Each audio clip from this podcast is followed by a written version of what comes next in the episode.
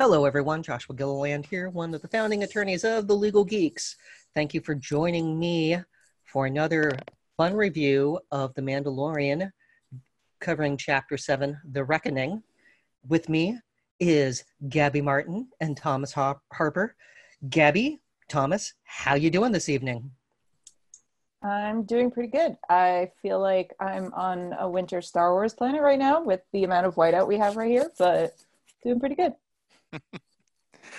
I have gotten completely off of the internet right now to avoid being spoiled for Rise of Skywalker. So I'm glad we have some new Star Wars to talk about before Rise of Skywalker drops on all of us. Uh, I will say that I'm considering suing Jon Favreau for intentional inf- infliction of emotional distress as a result of this episode. Yeah. I'm, I'm not quite over it yet we should bring in Deborah Chow as a co-defendant, and I will join you as a co-plaintiff in that. Like, I am, that I am all about that IIED suit because it, it is very true. It is it, it meets all the definitions, all the elements. It was very intentional. And it's well directed, which is why she was given the Kenobi series because she's one heck of a visual storyteller. Well, let's get into The Reckoning, which is chapter seven and uh, it's the Mandalorian putting together his team in order to go confront Greef and the Imperials, and they refer to the Imperials as the Imps, and uh, which it's like okay, that kind of makes sense. Like in times of war, uh, you know, the the opposing side gets nicknames. I this was just I wasn't expecting that. So that was very interesting uh, that that they went there. But we so we have these Imperials running around, and we learned that Navarro was an Imperial stronghold, and uh, the the rebellion lost a lot of troops there. It never fell, and the Empire held it until the end of the war. So the fact that we have, you know, the this Imperial remnant that's still functional uh, are they in violation of the Gal- Galactic Concordance that ended the Galactic Civil War? And uh, you know, Thomas, you're you're probably the, the lead when it comes to uh, Star Wars trivia. Uh, do you want to kick this off for us? Yeah, and this is a tricky one because they don't fully explain the legal framework of the galaxy in this show and in a way i'm glad that they don't. I like i really want a, a legal procedural drama where we get all this like uh, these legislative debates and whatnot. But the galactic concordance like you mentioned josh that's the that's the peace treaty that ended the war. Uh, everybody's you know knows jakku and the big battle that happened there. That was sort of the the ultimate final battle that happened um, in the Civil War, there was a lot of mop up after that, but this peace treaty gets signed in the wake of it, and it doesn't wipe the empire out completely. the the rebels were faced with the choice of waging a decades long war to clean up every little bit of the imperial navy and imperial army and that's wasn't really uh, you know a good option a doable option so they struck a balance. And what this peace treaty did, it didn't wipe out the military, but it did defang the empire. And it cordoned them off to a section of the core, uh, core worlds and the inner rim, minus Coruscant. The empire had to give up Coruscant, the traditional capital. Navarro is not in either of those places. And certainly the empire that was left at the end of this concordance was not one that had any capability to wage war. And so it begs the two questions. A, was the Galactic Concordance even a valid legal document? Because the person that signed it for the Empire, if you remember from the prequels, uh, the the uh, Emperor Palpatine or Chancellor Palpatine's right hand man, the the blue guy, uh, Mas Amedda, he's the last guy left standing after the Emperor, you know, dies in on the Death Star, and he takes up this ridiculous title uh, in the emperor's absence, and so he's actually the signatory of uh, of this document on behalf of the empire. And and I would kind of argue he didn't have any authority to sign this in the in the first place. I don't know what the I don't think he's like the the U.S. equivalent of the the vice president, where he would step up into the emperor's shoes. But I think there's a problem with the legal framework of this peace treaty. But assuming it's valid, I think there's an open question that Moff Gideon and the client are operating way outside the boundaries of it. Yeah, it makes me think of you know the German surrender at the end of World War II, because that was Admiral was it uh, uh, was the guy in charge of the German Navy was the guy who you know threw in the towel, mm-hmm. and like imagine Germany having uh, active states under control of of like regional governors in places like Argentina or Siberia or you know again some like far away remote isolated places that that could be self-sufficient. Siberia wouldn't be one of those but you get the idea of of uh, they could remain in operation. And when we see the the the Moff show up uh, all of his troops have clean armor and he has a smashing you know tie fighter that he arrives in. And it's like yeah uh, gabby what what are your thoughts? Because you did a lot of research on this of would uh, like you know this this regional governor even be subject to the terms of the concordance? Yeah so um i mean it, again it goes back to the idea of whether the the document is valid. And and i i think it goes back to our original debate of what the power structure is in you know especially these outer rim areas because it, it's like you said if, if you have something that's so remote and i mean obviously they know as we know from the first episode that you know the the empire has fallen um that you know imperial credits are no good that the new republic is forming but the new republic's kind of a joke um so it, it's almost this kind of lawless area and it, it's if there the issue is if there is anything to be enforced on them who's going to enforce it? That's that's the real issue is, is what body you know is, is going to enforce on these kind of outer rim you know uh, it, loyalists if you will um, you know that are still operating with the same amount of authority they had um, when the empire was at its height. This raises the the issue with Moff Gideon, and I absolutely love this villain because he he's he doesn't have a British accent. He's he's different than the other Moffs that we've seen in canon, and uh, he he does have a nice swagger about him and a and nice cape in a nice cape, and he had no problem executing other Imperials because he thought they screwed up. So that's telling as well of you have something I want. Well, does uh, could he be classified as a war criminal or brought in on charges of one? And you know, Thomas, if you want to put on the JAG hat, you know, what are your thoughts on that?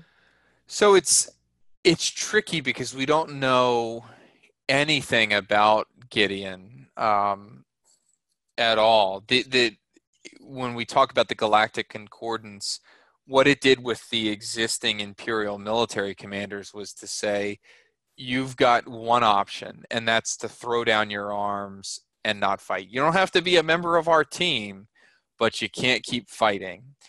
And those that refuse to do so, so the, the folks that went off into the unknown regions and, and you know, laid the seeds of the First Order.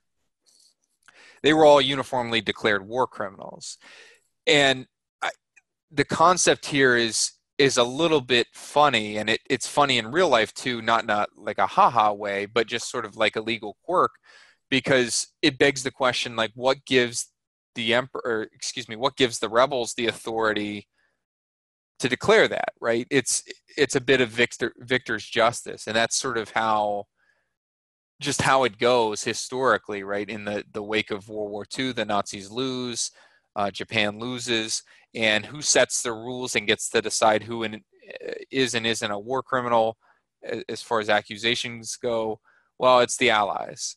Um, you know, they ultimately choose to give some measure of due process for those folks, but to the victor go the spoils and to the new republic goes the the legal authority so to speak of being able to declare who's who.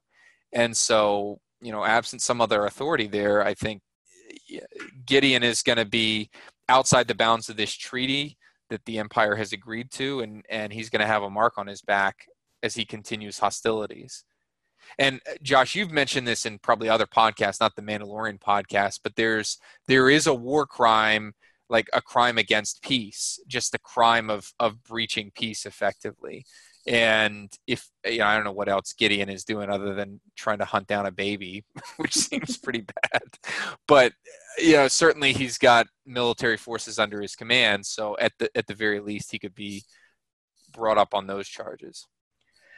It'll be interesting to see what the final episode brings with him because his troops looked well maintained the TIE fighter looked um, not just operational, but again, shiny, new, well mm-hmm. maintained, yeah. which means that there's sources of funding that he could still have an operational, you know, regional government.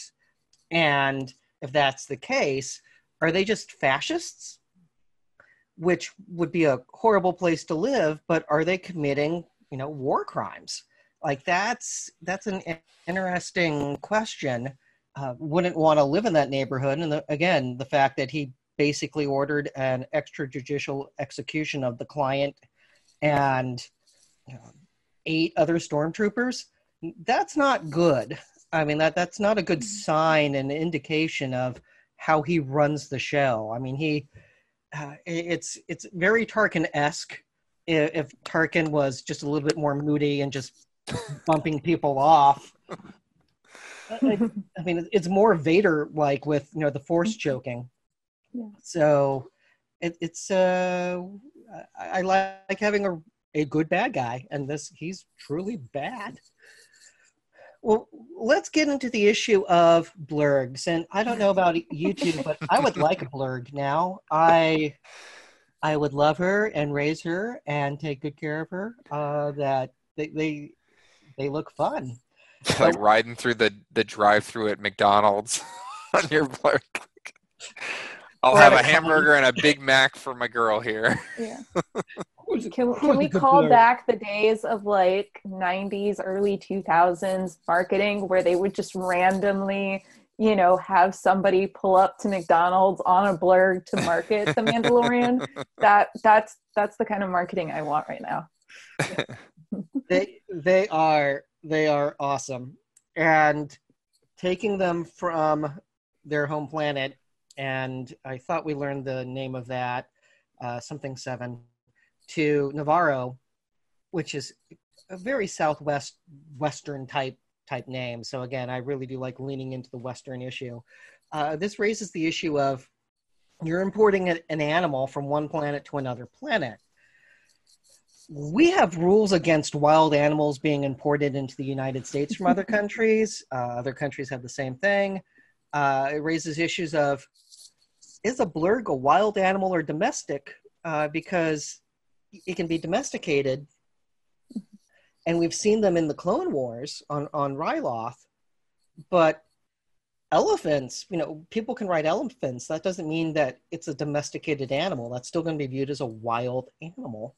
Uh, Gabby, did, what are your thoughts on this? Yeah, I, I did a d- bit of a deep dive into this. I didn't know all the kinds of importation rules to um, animals, and, and specifically, I, I kind of viewed the blurg as a type of equidae, which is, um, you know, a horse, a type of horse. It can be horses, donkeys, um, you know, a- anything basically, you know, zebras, there's apparently a whole host of hybrids of these types of equidae. So um, if you're interested, uh, but but yeah. So so the first thing you would need if if we're considering um, you know interplanet or planetary to planet to planet importation as, as kind of a more international uh, importation and exportation as opposed to you know crossing state lines um, you would definitely need a certificate of veterinary inspection or CVI, which is generally required um, or in some form um,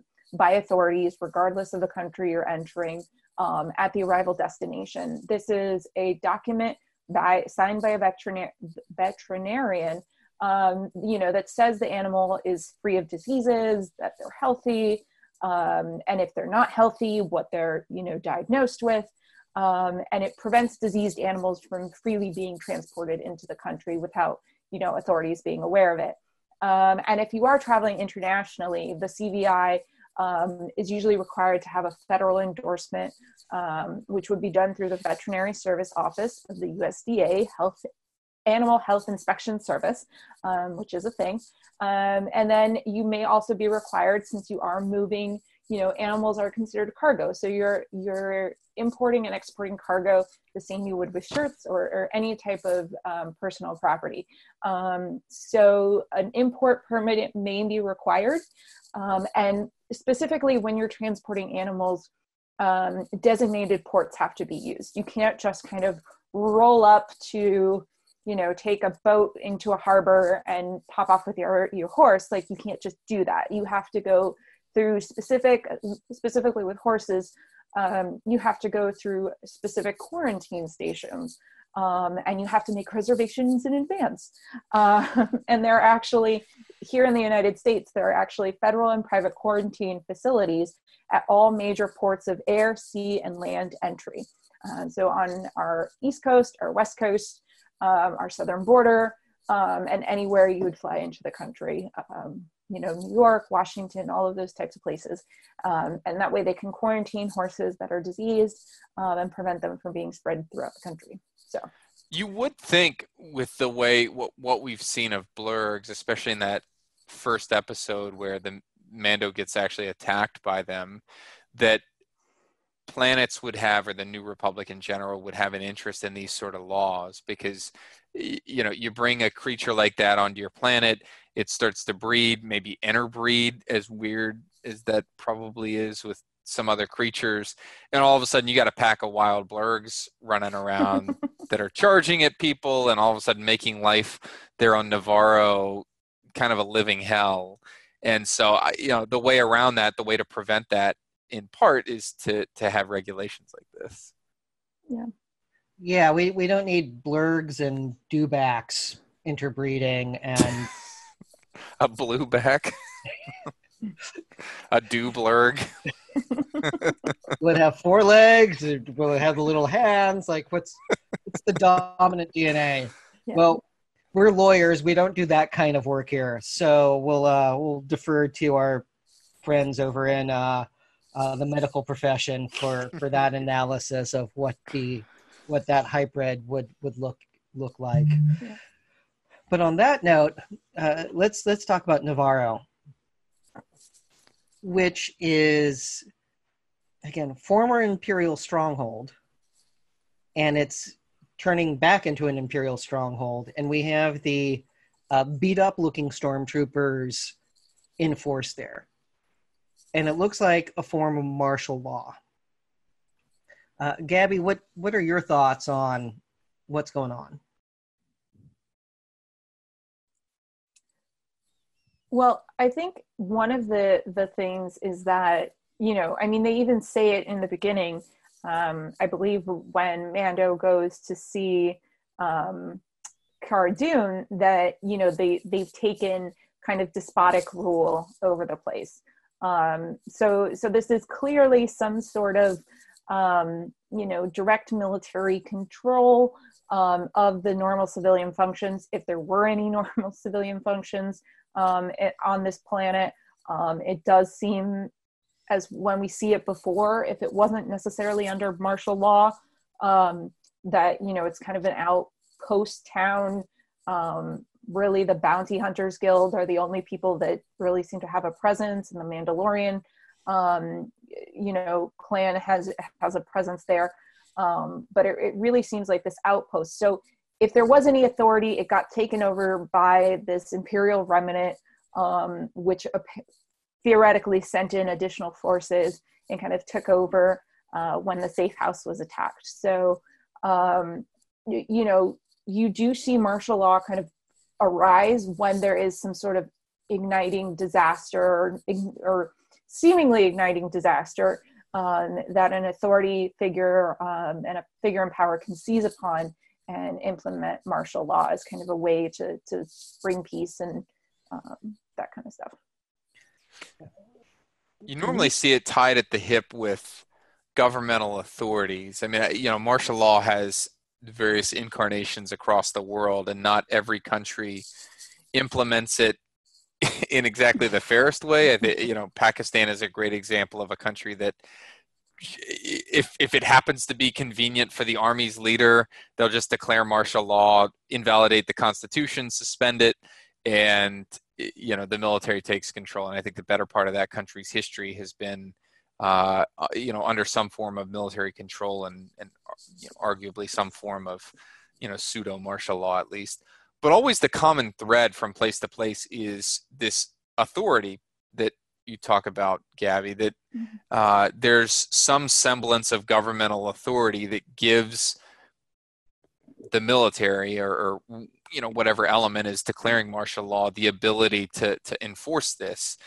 Here in the U.S., it's not absolutely unheard of that martial law is declared, but it's exceptionally rare. I mean, the suspension of something like as huge as habeas corpus is is a really really big deal. So here, I think you would have to have sort of a you know a 9/11 or, or style emergency or, or uh, you know something on the order of uh, a really large uh, storm, uh, you know hurricane or something like that to, to see any any form of this because it is a big deal when the military takes control of, of civil functions. I wonder whether Navarro is under anybody's authority, whether it's so far out there and such a backwater that the New Republic doesn't really, uh, you know, certainly Navarro doesn't seem to have a central government. So there's nobody to say, hey, we're going to be new members of the New Republic. And you have this vacuum there. So, you know, I don't think the client has any tangible legal authority to declare it, but he's filling a vacuum there. And, you know, at the end of the day, who's going to stop him other than apparently Moff Gideon, another bad guy with bigger guns? Yeah, the I did some research on this uh, for after Godzilla 2014, and you know our experiments when we've had martial law, you know, fall into uh, San Francisco 1906 earthquake. That martial law was declared uh, because there was looting, there was bad things happening, and and uh, you know there was an order from the mayor that looters would be shot. Or uh, Civil War, uh, there mm-hmm. were incidents during the Civil War uh, Hawaii was under martial law, I think, until 1943 after the attack on Pearl Harbor. And uh, that went up to the Supreme Court because they basically kept martial law in force for too long. It's like martial law is permissible, at least in, in our view of, of the world, if there's ma- a massive incident and government can't function because of said incident. On the World War II example, you know, like the courts were open, governments were open, city, local governments were open. There was no reason to have martial law still in force. So, like the case where somebody was arrested, and I don't remember all the details with it, but it was like, hey, we're done. Like, you know, it's time for this to end. And, and, you know, when we look at what's happening in Navarro, this is more like pure military rule of might makes right and we're in charge now because we want this child. I like that they have clearly the the top end imperial remnant forces there most notably the speeder bike scout who offers 20 bucks what I like to think of as 20 bucks. If he's talking about Imperial credits, maybe it's more like $9 for Mando's helmet. and Mando looks like he wants to just flamethrower the guy right there for just even suggesting it. Yeah, there's uh you know the, the scenes in Navarro where we see the troop transport pull up uh, Favreau had to have one of those as a kid. Yeah. And this is again, another episode of I had one of these. It was never, it was, it was come up by Kenner. It was never on screen. Uh, uh, Filoni put it into Rebels. By God, I'm doing the first live action one of these things, and it's going to pour out troops. Like, and guys from the 501st having a gay old time getting to play extras. So uh, that that's just awesome. But uh, you know, we we now have this issue with uh, with Greef, and there's a, a contract. There's an offer that's the hologram, and then there's performance, and there there are legitimate contract formation questions here. And Gabby, you, you did a lot of research on this. Could could you illuminate us with with your findings? Yeah, I mean, obviously you have have a very kind of stereotypical offer um, when Greef sends him the hologram. Um, and you know he says if you want you know to make peace come come to navarro. Like we can settle this. You get what you want. I get what i want. Like we'll be good.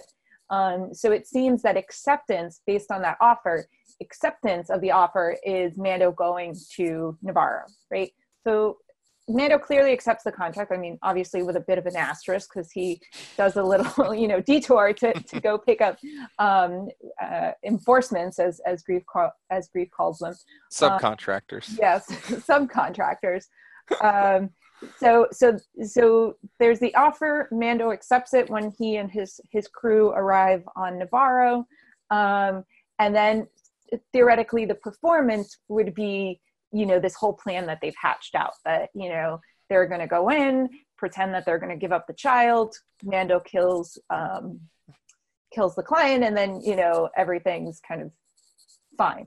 Um, but what was withheld the entire time was that Greef never intended for mando or his crew to survive that they were just going to kill them take the child and you know be done with it um, that they were basically trying to pull a fast one on him. And and you know after Baby Yoda heals him, Greef has a change of heart, um, and he reveals this whole plan. But technically, that makes the whole offer acceptance and and even the future performance void because there was never really a contract. At least one half of the party never intended to perform to uphold the contract in the first place. I mean, he intended to kill him and have this whole other plan in place. So I think you're you're spot on in, in the notes that you know this was this was void from the get go. Like this was not any sort of um, enforceable contract.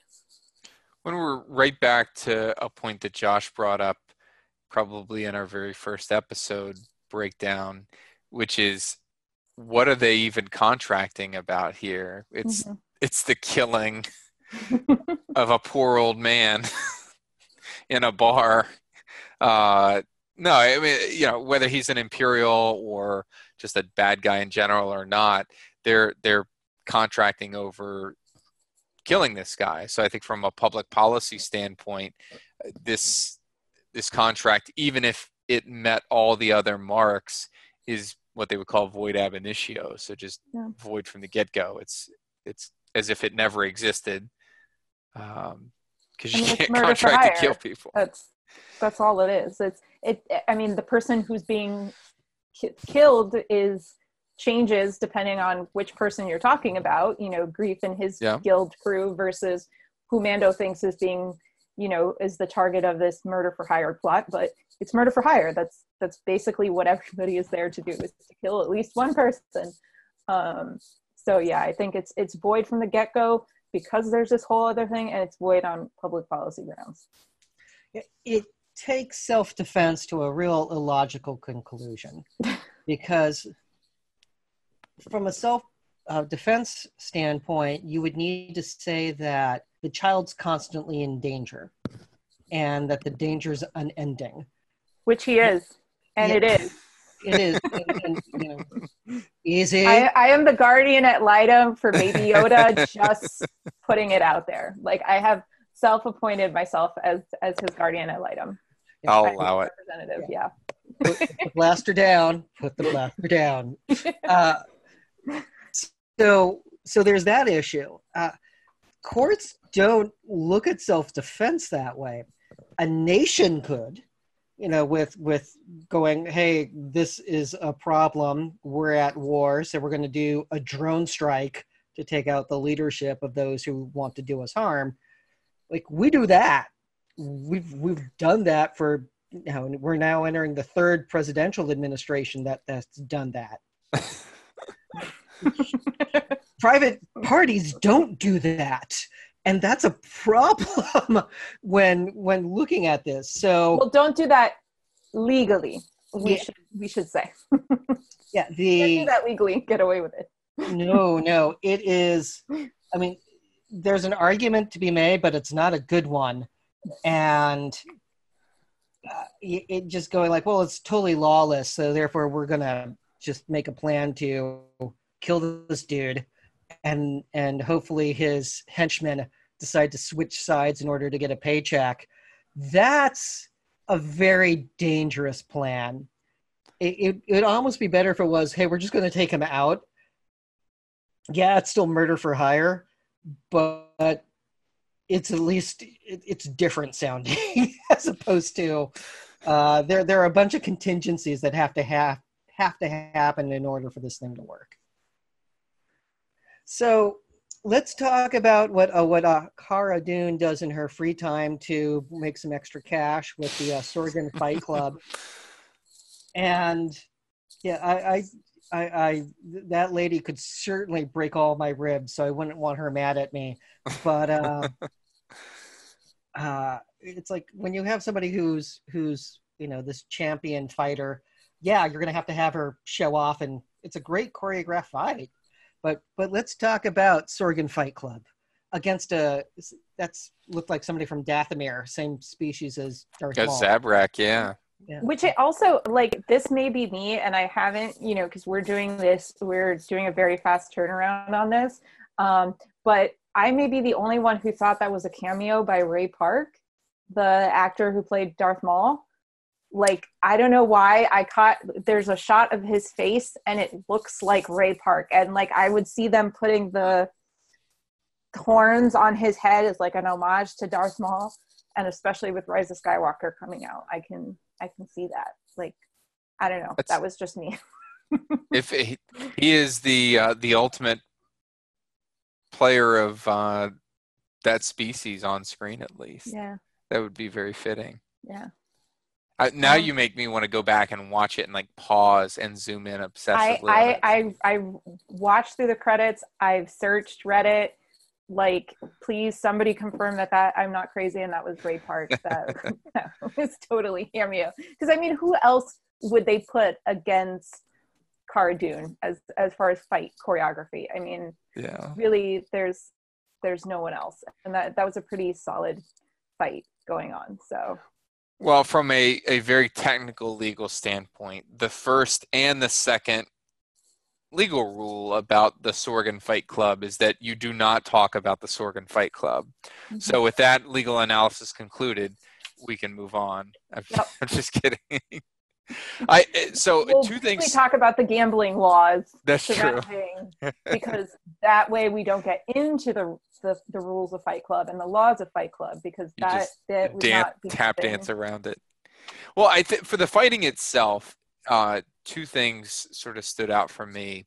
Uh, one, the fact that this is in a bar raises questions about liability for the bar owner uh, and and this sort of splits into to two different avenues. One, assuming that you're either one of the two fighters, uh, so the Zabrak or Cara Dune, or you're just a spectator watching this happen, and it, they don't exactly have a ring built. They're just sort of fighting in the middle of the. They just drag the tables out of the way, and like, okay, here you go.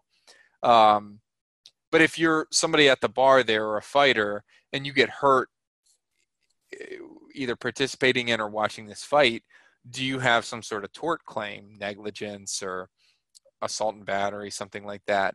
And it, you know, it made me think about some of the lawsuits I, I recall studying in back in law school during torts about uh, NFL players that have sued the NFL mm-hmm. over injuries sustained on the field, and you know the the idea behind defeating their liability or, or nixing the uh, the NFL's liability for injuries is that you the concept that you knowingly exposed yourself to this danger.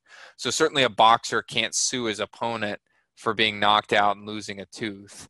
Uh, n- no more than he can sue the arena or anything like that because he's he knows the risks the law expects you to to size those up right so certainly the fighters couldn't do that and i think from the audience's standpoint they're in the same boat.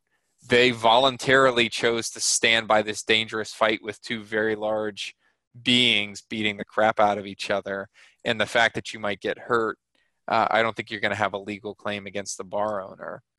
Likewise bartender uh, well any place that serves alcohol has to be careful in a number of states that have what are called dram shop rules and this is a huge liability for for bars and places like that because what a dram shop rule is is that if you are a place that serves alcohol and you continue serving alcohol to someone you know to be intoxicated or you should know is overly intoxicated you are strictly liable for any injuries that that person causes. Here i don't know that I, it doesn't seem like either of the fighters are drunk. The zabrak definitely could be drunk i don't know but Cara Dune seems like she's pretty sober uh, and just getting drunk on ass kicking uh, but like if you know, say a patron there had been overserved, gets upset that he lost all his money betting on the fight and starts beating up people or drunkenly crashes his speeder uh, into somebody, uh, you know, a dram shop rule, a dram shop law would extend liability to that bartender. And that, when you see lawsuits about this stuff using dram shop rules, that's the first target because you know that that drunken person probably doesn't have deep pockets but that business probably does.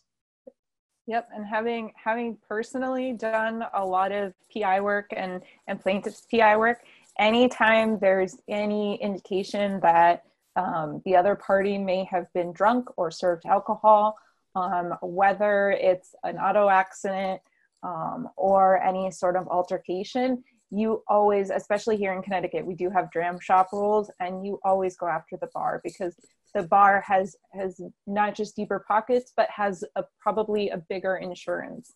Um, yeah. so, so definitely, um, and given given that that lady was so like the waitress from the the last time we saw that particular cantina um, was so willing to just like do anything she was handed cash for um, and just like throw things in. She's like, sure, I'll give you a tankard of whatever.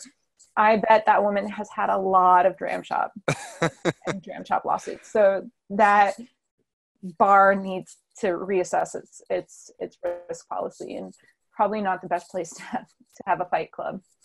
Just you really don't like Alice. That's uh nope. She's a very problematic figure for me. Clearly, I wow rubbed you the wrong way. Uh, well, well, let's talk about uh, uh, Cara Dune and the fact that she apparently has some outstanding warrants. Mm-hmm. That if her uh, chain code is run, which is sounding more like ID or social security number, uh, it, it's, a form of identification. Mm-hmm. Uh, that she could be spend the rest of her life in a prison cell. Like, what did she do? And uh, Thomas, why don't you talk about the military side of this and let's go from there. Well, we talked before in episode three about what her deal might be. And I speculated that perhaps she had not defected from uh, the rebellion because she clearly has a deep loyalty there, as we see in this episode. But perhaps she deserted. She just got tired of doing whatever kind of mop up jobs that she was doing that wasn't what she quote unquote signed up for, and she just walked. And if assuming she wasn't done with whatever her service obligation was, being absent without leave, or certainly um, uh, leaving in that way, uh, deserting your post, would be a crime in and of itself. And the problem with that crime, which I mentioned before, is that they the rebel alliance military would not lose jurisdiction over her. So the moment that she got brought back into custody she could be subject to court martial. So you, know, you see this all the time where you know i think a few years ago there was a korean war veteran uh, that had defected to the north koreans technically speaking, if he were brought back into custody, he could be you know forced to get into to a uniform even in his 80s or however old he was and and made to face a court martial. Uh, this episode sort of clarifies it. I don't know it, it certainly doesn't rule out that she could have deserted but it seems like her life choices after military service are what have caused her problems.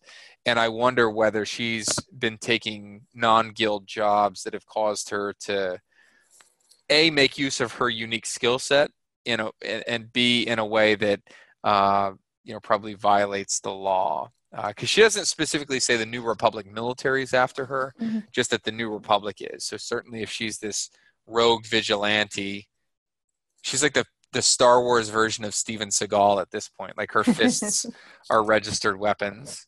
Um, yeah, it could be all sorts of things. We we see a definite delineation between guild and non-guild, and the non-guild job seems to be non-guild jobs seem to be the the sketchy, murdery ones. Maybe those are what she's taking. Well, I think I I kind of had a different take. I mean, because she mentions multiple crimes, not just one right. crime of, of desertion. So, and, and I think what you really see in this episode that you didn't see in episode three, apart from the ending where she could have easily, um, you know, realizing that there was a bounty on the child, could have easily like scooped him up and, you know, left town. And, and I think what we're seeing is that she and, and, and Keel and Kuiil, Keel, whatever, um, have have very strong moral, moral codes, just like mm-hmm. the Mandalorian, um, which is why he chooses them as as you know trusted companions. And I think she has a very strong moral compass. Um, and what might have happened with her is that she not only deserted for a difference in ideology, um, but may have defended somebody because we see that just just like Kuiil, she's she's very quick to defend the child, to defend Baby Yoda, and and she's very quick to defend others. So I think she may have defended, you know, an innocent civilian or innocent, you know, whoever, you know, in one of these mop up jobs that she felt that what they were doing was in the wrong and maybe turned her weapon on people she you know rebels other shock troopers that she was meant to um, serve alongside with so i can see that being her background as far as not just deserting, but also having committed a crime um, against her fellow shock troopers, which caused her to go on the run. Um, and I can see her, you know, laying low in these kind of backwater towns, just doing her Fight Club thing. Because I, you know, she she seems to to believe that the minute her name gets on, you know, her chain code gets run by anything, you know, she's gonna like, you know, a beacon's gonna go up and she's gonna get arrested. Um, and and she's to have a heavy you know kind of price on her head. So i i can see her doing a major crime in addition to her desertion against um the kind of military. Yeah. And that could tie in uh, you bring up a good point about her possible backstory there because there's this whole back and forth that she has multiple times about covering up her arm tattoo mm-hmm and how it's a it'll get everybody's hackles up and and whatnot. Well, nobody ever says anything about the rebel logo, yeah. the, the Starbird logo she has tattooed on her cheek. Um, so I I really wonder whether that that tattoo as being emblematic of a jump trooper means that her unit was notorious for doing nasty stuff to Imperials, mm-hmm. uh, or you know perhaps it's you know each one of those individual bars on the tattoo going around like signifies an imperial killed or something like that to the point where it's it's sort of a it's a mark of you know pride i guess internally but it's kind of a uh, an infamous one that that uh, you know maybe she's not as proud of. Yeah. who knows? Uh, eventually we'll find out because this is only the second time that we've seen her true oh, well, let's talk about uh, oh, one other thing with her. She refers to the child as the thing as a thing now, and that's a change in personality from when we saw her in the third episode, or excuse me, fourth episode, where she referred to the child as he. Yeah. So that's that was just weird. Get that thing out of here. I is that thing okay up there? That was just different, and I, I don't know what caused that. But we do have an issue with a minor driving a car type situation, which is uh, raises a huge issue with uh, parental liability, and and yeah, uh, I, Gabby, I think you did a little yes. of that. So. First off, I should say that I feel completely vindicated for assuring you both that Baby Yoda was not okay being left in the crest on his own um, because clearly this kid knows how to operate the vehicle badly, but he knows how to press buttons. So he should not be left alone in a vehicle. Um, because this is what happens. If he gets left alone by the controls he takes over the vehicle um, and causes you know destruction and and and you know flips them around the the the crest. Um, and so yes as as you know both civilly um, parents are liable for injuries. If your kid is unlicensed um, you know does not have a learner's permit that's a whole another ball of wax of issues of you know violating the conditions of the learner's permit. But if your kid is say 13 or 10 or whatever that that wouldn't be a, able to get a learner's permit um, and they're operating a motor, ve- a motor vehicle this is any injuries if they get into a crash or um, what have you they are the parents are liable for the injuries caused. Um, so in arizona specifically um, an owner of a motor vehicle who causes or knowingly permits an unlicensed minor which here mando clearly knowingly permitted the kid to be around all these buttons um, to drive a vehicle on a highway um, is liable along with the minor for damages caused by the negligence or willful misconduct of the minor driving the vehicle. Um, so yeah, Mando's in a heck of a lot of liability for letting Baby Yoda near shiny controls. Yeah. Well, let's let's talk about IG11, and I feel vindicated because I I raised the idea that uh, uh, Krell uh, would fix IG11 and that we would see him again. And so, I'm so glad that you were right about this point. I might add. me too. I was like, oh, thank thank God, uh, we get to see him again. So this this raises the issue of, okay, was IG11 a person? Was IG11 lost property, or was IG11 abandoned property? Yeah, uh, because if he's lost, like there could be a duty to like turn it over for you know the person who the, the true owner to come find it. Is he abandoned? Well that raises other issues.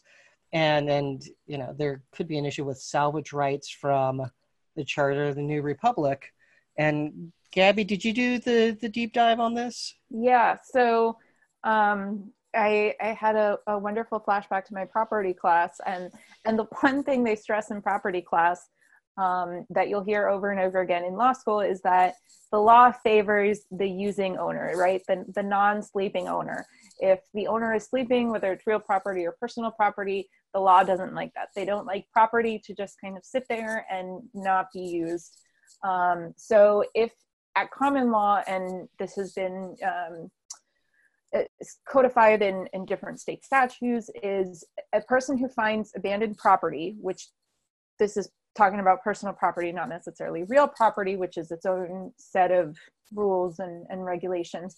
Um, if a person finds abandoned property, they may claim it. They have to, one, first take definite steps to show their claim, which I think you have that here with Kuiil taking IG11, um, restoring him, and not, not just restoring him to power, but changing his function, right? Now he's not no longer an assassination droid. He's now you know a, a care, caretaking droid and a, a protection droid. Um, so and and he's clearly put a lot of time and effort to fixing ig11 retraining him reprogramming him.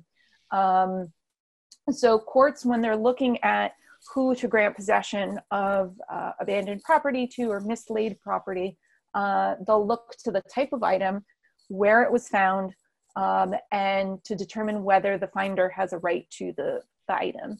So um, in general, the items will go to, um, the abandoned item will go to the finder um, unless it's the find was made at a particular location. So you could imagine in this scenario, if the person who hired IG11 was at that compound, which wouldn't necessarily make sense since IG11 was there to take property from the compound, um, that there would be a claim um, more of a mislaid property item. Um, but with lost property, you also have the obligation to turn, you know, to to try to attempt to find the owner, which doesn't seem to be the case here. Um, but we also see from Kuiil's planet that he seems to be the only person there besides the blurgs and and this you know very mysterious compound um, so i don't know if there was any real sort of authority figure for him to kind of report the you know abandoned droid to and say hey you know can you find the owner you know i think he was totally you know within his rights to kind of secure it reprogram it and use it. And josh to your point at this as you set this issue up there's a really kind of unique juxtaposition in issues here.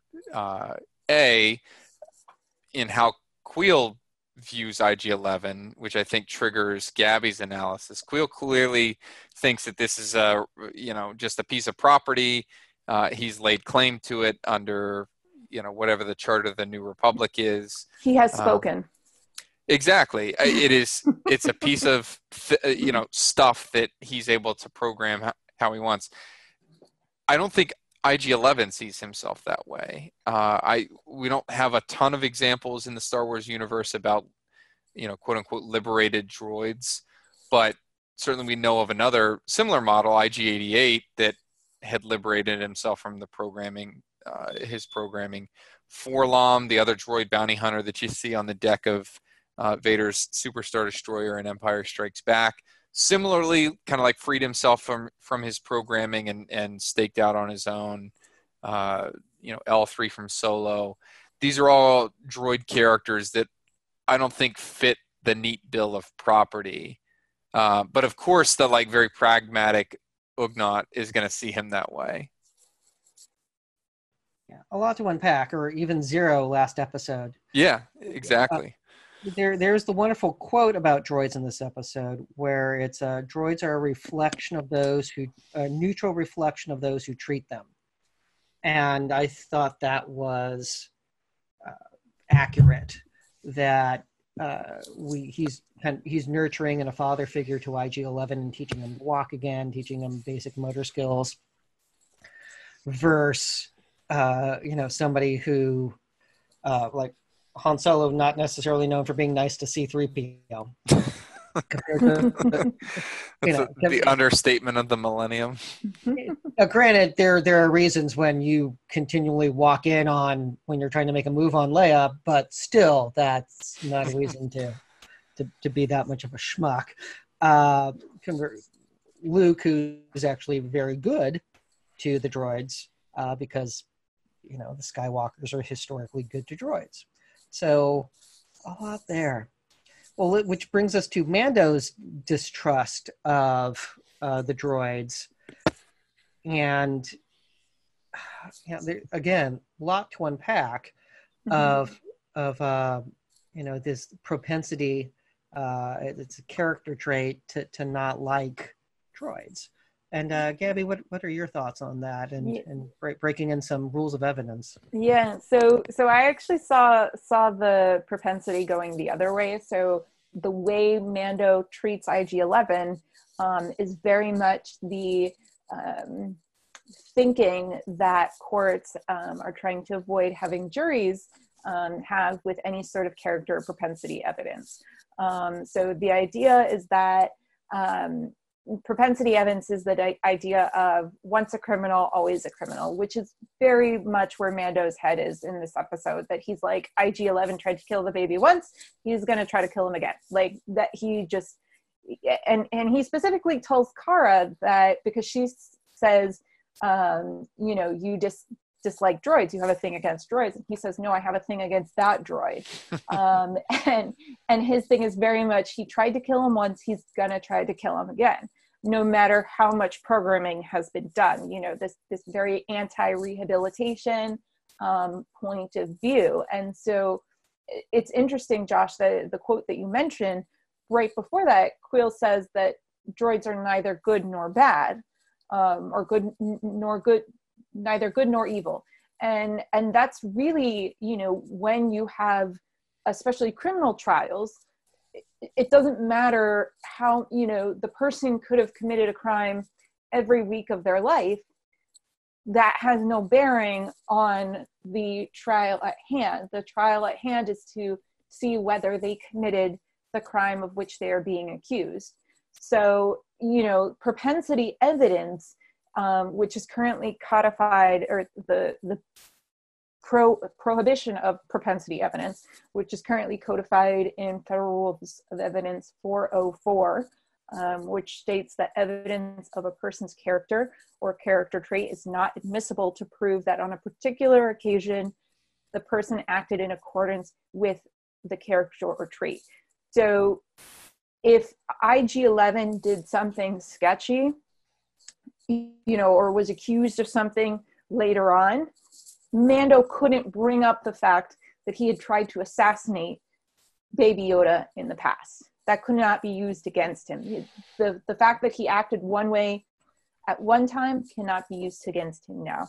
Um, there are a few exceptions, um, such as when a pertinent trait is brought into to issue um, but that would still be subject um, to things like the rape shield rule um, and the 403 balancing test. Um, and in homicide cases, um, prosecutors can offer evidence of victim's peacefulness um, if the defendant offers evidence that the victim was the first aggressor. but very rarely does propensity evidence get in because because of that tendency to um, prejudice the jury to to get the jury thinking that because they acted one way at one time that they clearly are guilty in this case. Well baby yoda's propensity for peacefulness went right out the window in this episode. Well he, he's clearly sees Mandalor- the mandalorian as a father figure and uh, thought he was coming to uh, his father's defense. So mm-hmm. that that's my thought about what happens with Baby Yoda showing the ability to force choke uh, Cara Dune. And well, let, let's talk about you know capacity. Could this 50 year old infant be tried as an adult? And Thomas, you're a dad. What's your thoughts? 50 is a grown ass man in this galaxy. there, I th- you know I I look at uh, I have an 18 month old, so it's era it's eerie every week how much uh, baby yoda resembles my daughter in like some of the stuff that uh, that he does. Like my daughter would have, have absolutely pushed every button on the razor crests panel and like thrown that ship into the ground. Um, but what's interesting here i was talking with somebody else and, and they pointed out that maybe baby yoda was just trying to to cheat uh, or to help Mando win the uh, the arm wrestling match and not so much uh, actually hurt or kill Cara Dune. But I think either way, you have a, a serious capacity issue because eh, no matter what your knowledge of this uh, this child's age is or the overall development, it's it's clear that it's at best a toddler, uh, if not infantile, and courts naturally delineate between um, you know how you are treated legally in terms of your your mental capacity and your responsibility for a crime uh, based on your age. And i i don't know of any case where a child that you know between the ages of say zero and three or four has been found mentally responsible for like attempted murder or something like that. And I, you know, the the the problem here comes like, can that child form the mens rea? can that child form the, the the requisite mental element here i think you can make the argument that to the extent baby yoda understood anything he thought that his dad his space dad was in trouble was getting hurt and then you run into the you know the sticky wicket of self-defense. I don't even think you get to that question though because i, I don't think there's a court in this country in this galaxy that's going to hold baby yoda um, you know mentally responsible. Also i don't think fr- from a practical standpoint if you are the prosecutor that's trying to charge baby yoda with something there are going to be riots in the street to, to rival anything from uh, you know rodney king and beyond. You, you're going to be public enemy number one yeah the the da and uh, miracle on 34th street like it's just not gonna sleeping on the sofa. It's not ending well for you. Uh, but it does raise the interesting question of uh, tort liability for parents of things that a child does. Mm-hmm. And in California, we we actually have one of the largest like return uh, damage uh, uh, limits of like if a kid like does damage to something uh, a lot some states like tap out at like five grand somewhere at like two grand. California's at 25000 yeah so uh, yeah. swing for the fences here. Well again well we're in the state where middle class is making $200000 a year so you know mm-hmm. maybe it's just proportional. Uh, What's that equate to in imperial credits? Uh, I'm not sure what the what it could be in coaxium, let alone imperial credits, but it's uh, uh, a lot is probably the right answer. Uh, you'd live very very well on Navarro. That aside, uh, let's let's Gabby, what are your thoughts on Mandalorian's uh, tort liability? Because um, he does say no, no, she's a friend, like really fast. He he goes full dad yeah. Super quick. Yeah. We do not force choke in this household? No. So I, I think you know the the the important thing with tort liability as opposed to criminal liability is the idea that Cara would have to bring a suit, right? She'd have to sue for damages um, of her injuries and any you know medical expenses she had arising from her injuries um, if those injuries then did not get healed by baby yoda um, as his apology.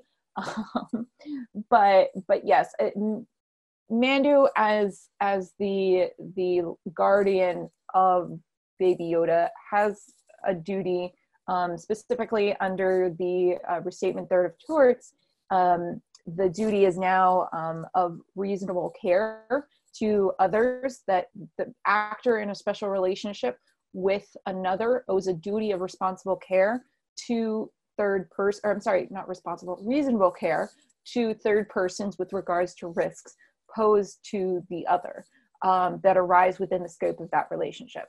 So it's a duty of reasonable care. It depends on that's that's just from the restatement which isn't necessarily codified anywhere um, here in Connecticut, it's an absolute liability. parents um, are liable for the torts of unemancipated minors, where the, mile, the minor willfully and maliciously damages property or injures any person. Um, in such cases, the parent would be jointly and severally liable uh, with the minor, and up to $5,000. We have a much lower cap here. Um, and, you know, so again, the key issue here would be, as Thomas said earlier, proving that kind of willful and malicious element because how willful and malicious can a toddler act? Um, you know, you'd, you'd have to prove the, I mean, clearly there was injury, but was it willful and malicious? That would be another um, element.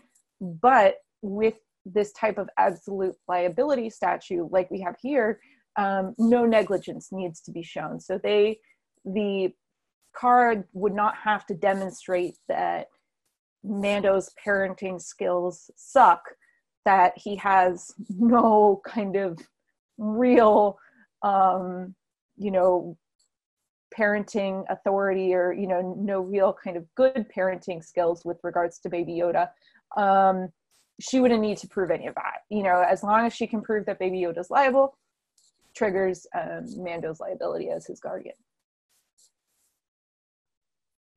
yeah there's there's a lot there uh, of course here, here's a fun one we, this is the first time we've seen force healing on screen. I, I don't think we've ever seen it in the anim- any animated series.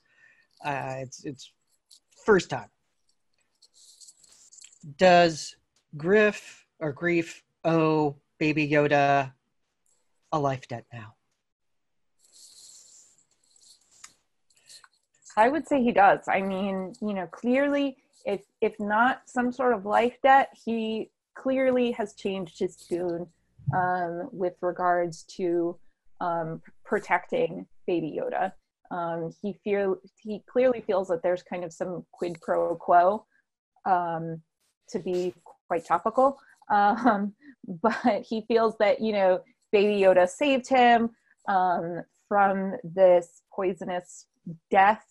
Um, and now he, in return, saves Baby Yoda and his space dad um, by killing the two bounty hunters um, that he had initially ordered to kill um, Mando. So, so I think there's at the the lowest kind of bar, there's a quid pro quo, and I think depending on how things roll out in the next episode, it could be all the way up to a life debt um, if he feels that strongly about it. Yeah, you you when you're about to die horribly from a poisonous venom and in, in the most ironic way possible with nothing can go wrong now. It's like well that's never say that. Smooth sailing from here. No.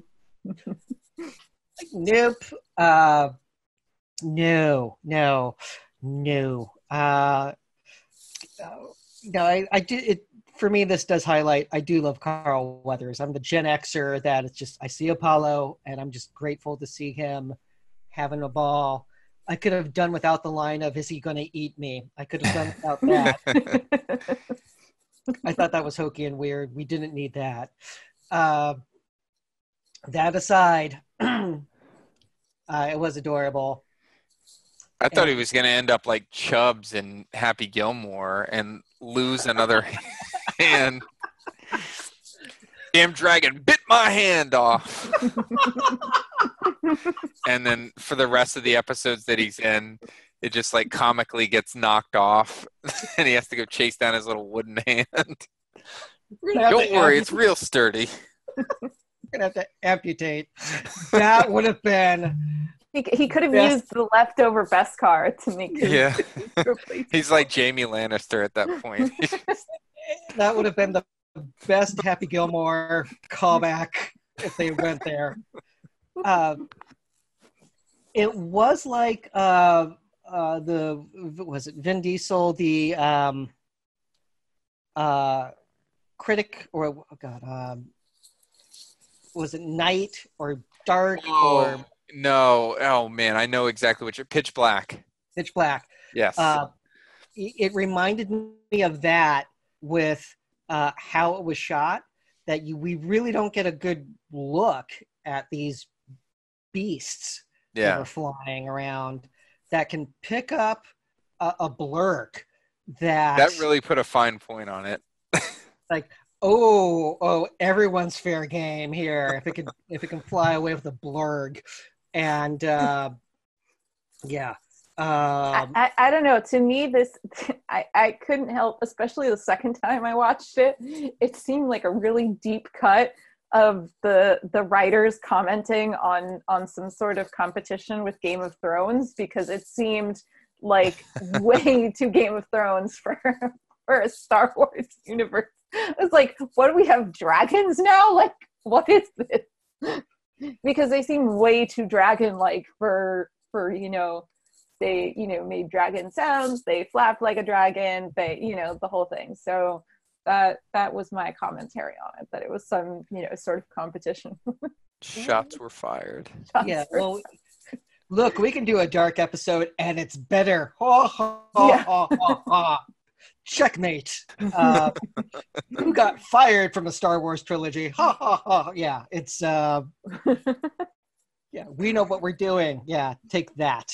So, uh, lots of fun there.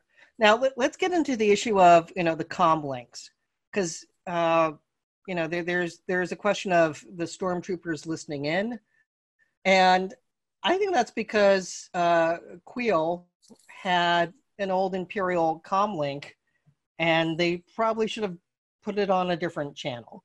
That uh, you know, like this is really bad luck that the Imperials are operating on the same frequency, but uh, it does does get into some electronic uh, surveillance issues, and uh, I'm going to take a stab at Gabby. You were the one who yes. thought about this issue in great detail. Yes, because I was I actually went back through my Crim Pro um, outline from my days in, in law school. Um, shout out to Professor Krautz.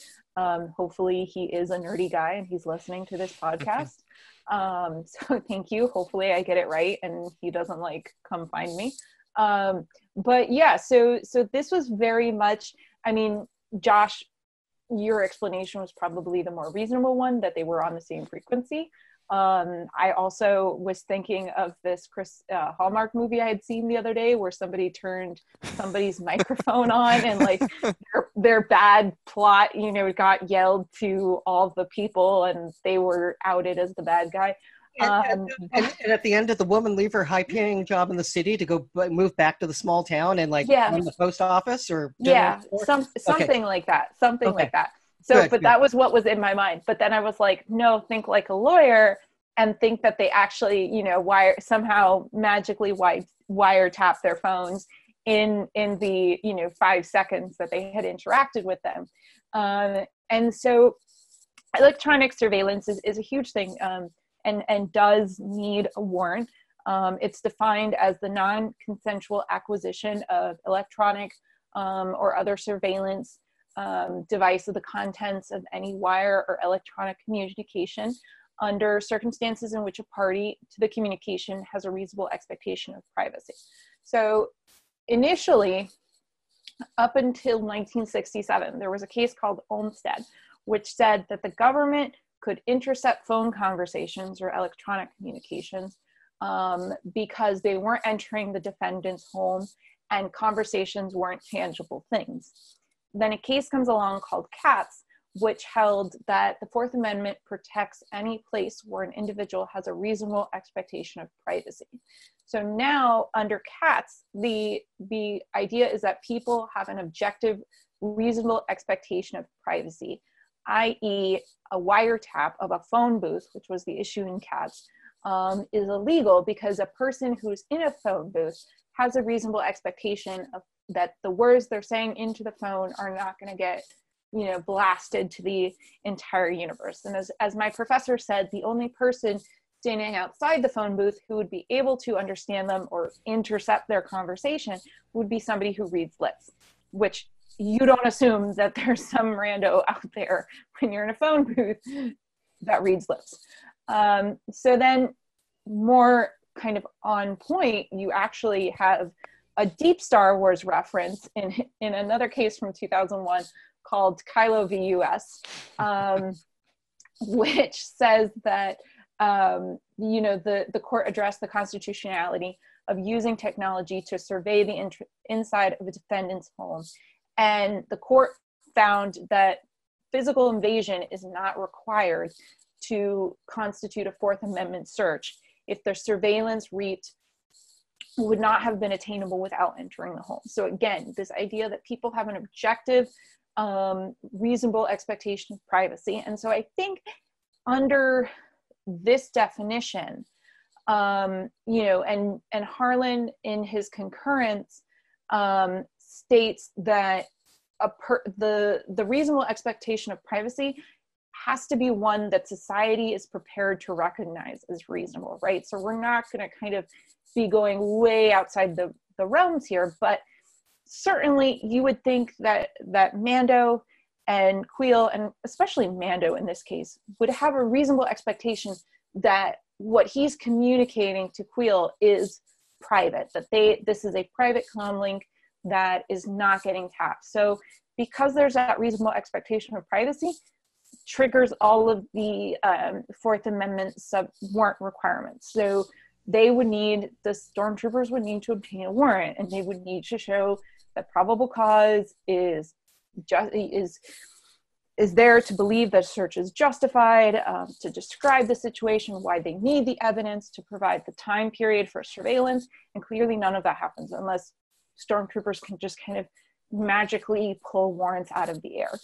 Um, so the other issue, kind of circling back to our first topic, is how would martial rule play into this, right? This is clearly, Navarro is clearly an area that never really had, after the fall of the empire, never really had any sort of government or any sort of um, legal structure, and now is under this kind of imperial remnant rule martial law do they really need a warrant? If they're if they don't get a warrant and the search is technically illegal who are you know who does mando complain to? What you know clearly he's being shot at so he, he really doesn't have time to go complain about the illegality of, of the search.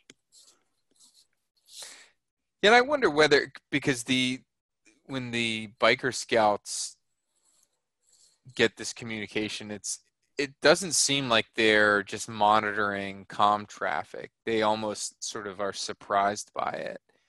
And i wonder if this is almost like you know it doesn't seem like it's a an encrypted com links sort of like we see in resistance. So is this more like using a walkie talkie where I, you know it's a stretch to say that you have an expectation of privacy when you're operating on open frequencies like that that they could literally be used by anybody. And then I, I, guess by extension if these are old surplus imperial com links then you know that the imperial the imperials use this frequency and it would be hard to argue that you have an expectation of privacy operating on their network using their equipment that they wouldn't then listen that that that almost be like you know talking via you know on a police radio or something like that and saying well i didn't know the police were going to be listening in on this. It's like cb or or a yeah. single sideband or, or yeah. you know, a marine radio that you know you're on a channel and maybe you should have picked a different channel. Right. And so i yeah there was i don't see an expectation of privacy here but I, the thing, the thing that I can't wrap my head around though, with I mean that does seem the logical argument.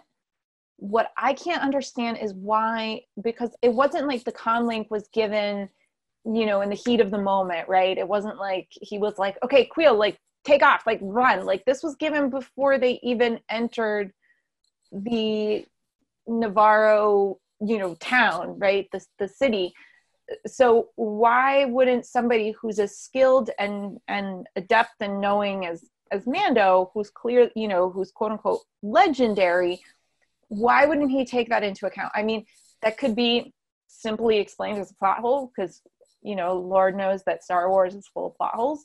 Um, but it, it just seems like something that he would have considered, especially given that there was time to consider that. I don't think so, uh, because uh, Greef represented that the client had four stormtroopers with them, and that while there was an enhanced presence, they didn't understand the scope of the imperial presence in Navarro. So they went in with bad intel.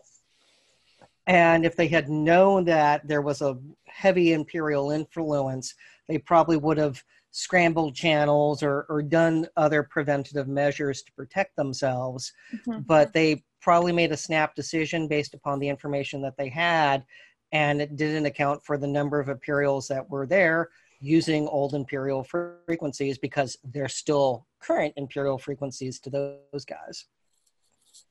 That is true. So yes. Well, let's let's get into the issue of uh, whether or not our, our favorite Ugnaught uh, is either murdered or it was an attempted murder. Because um, I have I have hope that that he's still alive. he was shot, but he was nestled up to Baby Yoda, and Baby Yoda healed him. Like that's my hope that we still get to hear Nick Nolte's voice as an Ugnaught, but that's me. Uh, let, us give it given your success with with speaking IG11 back into existence. this is I, true. I, am I'm, I'm gonna I'm gonna rely on you as much as I think that Kuiil is dead dead. Um, I I am I am leaning on your hope. Yeah, you're batting a thousand right now. So yeah, well, they need a. he needs to be undead so he can fly the Razor Crest and drop in IG Eleven to help turn the tide with all those stormtroopers because unless there's some more Mandalorians in hiding, they they're going to need a few more guns in order to get out of this mess. But uh, yeah, let's let's talk about. I, I think we can knock this out quickly.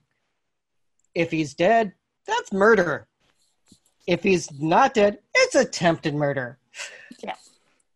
Now the the other issue of you know the speeder bike coming up and you know the the biker doesn't even like slow down. He just grabs uh, what could be the unconscious Baby Yoda. Um, Gabby, is that kidnapping? I, I think so. You know, it, it, it's the unlawful taking of a person, here a child, um, which there, you know, that obviously, as we've talked about before, um, implicates a whole lot of federal and, and state rules. Um, but yes, it's it's the unlawful taking um, for a nefarious purpose to and and you have you know kind of the transporting element. I mean it, it's so callous that it, it, almost seems like a football interception right? He just you know scoops baby yoda up and just keeps going that that he's not even he even pausing you know as as we saw um, with with the other last attempted kidnapping of baby yoda. He didn't even have the time to make a dramatic speech to you know allow somebody to save baby yoda. Um, so so yes I, I think you're definitely this stormtrooper has ticked all the boxes off of, of kidnapping and you know so you definitely have have that crime here. Indeed indeed. And just general rudeness. I mean why? Why do people keep wanting to kidnap baby yoda? Yeah you gotta you gotta ruin my night or my morning like that. Yeah he's the magical savior that can heal people and he he brings us all together. So there's uh, plus we have to have a reason for the bad guys to be bad and wanting to harm a cute adorable child that checks the boxes for being bad. Yeah. You know, these are bad dudes. Mm-hmm.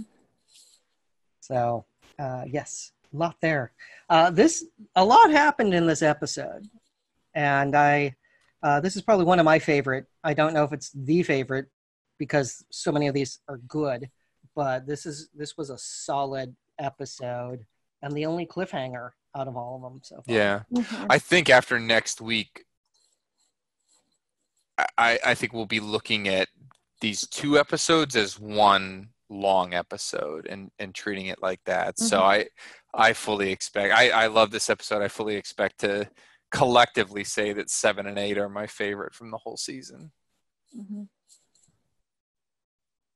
I I think that's a good prediction. Uh, you know the the sin is still you know excellent, and again, yeah. so uh, reason why she got the Kenobi series, and uh, you know there's a lot there. Um, Although I'm I'm a little concerned that the last episode is airing after Christmas and this episode ended on a cliffhanger, I'm I'm very concerned for for my my baby Yoda right now. I'm very concerned. Yeah. It's They're gonna like, be a long wait until season two. And and that's even assuming that they debut a single episode at celebration. That's still yeah, eight months. Long long time to be in withdrawal from Baby Yoda. Mm-hmm. It's on demand. We can watch it whenever. There's plenty to look forward to. So that's true. you know, again, first live action Star Wars, and we're loving it. And soon we'll get uh, the Clone Wars to come back. And very true. Uh, apparently, Cassian Andor is supposed to start filming, I think, in June. That's one of the things I read, but okay, I don't know if that's yeah. correct. So again, no shortage of awesome Star Wars content coming out. In addition to what we see with Rise of Skywalker, so future is bright. Mm-hmm. So with that, uh, Gabby, I want to thank you for taking the laboring oar on the outline. This was exceptional research, so job well done. Thank you very much. Yeah, this is pretty, very awesome. Lots of great detail and legal analysis. So with that, uh, we're on Patreon. We have lots of cool things coming up. Uh, thank you all for tuning in.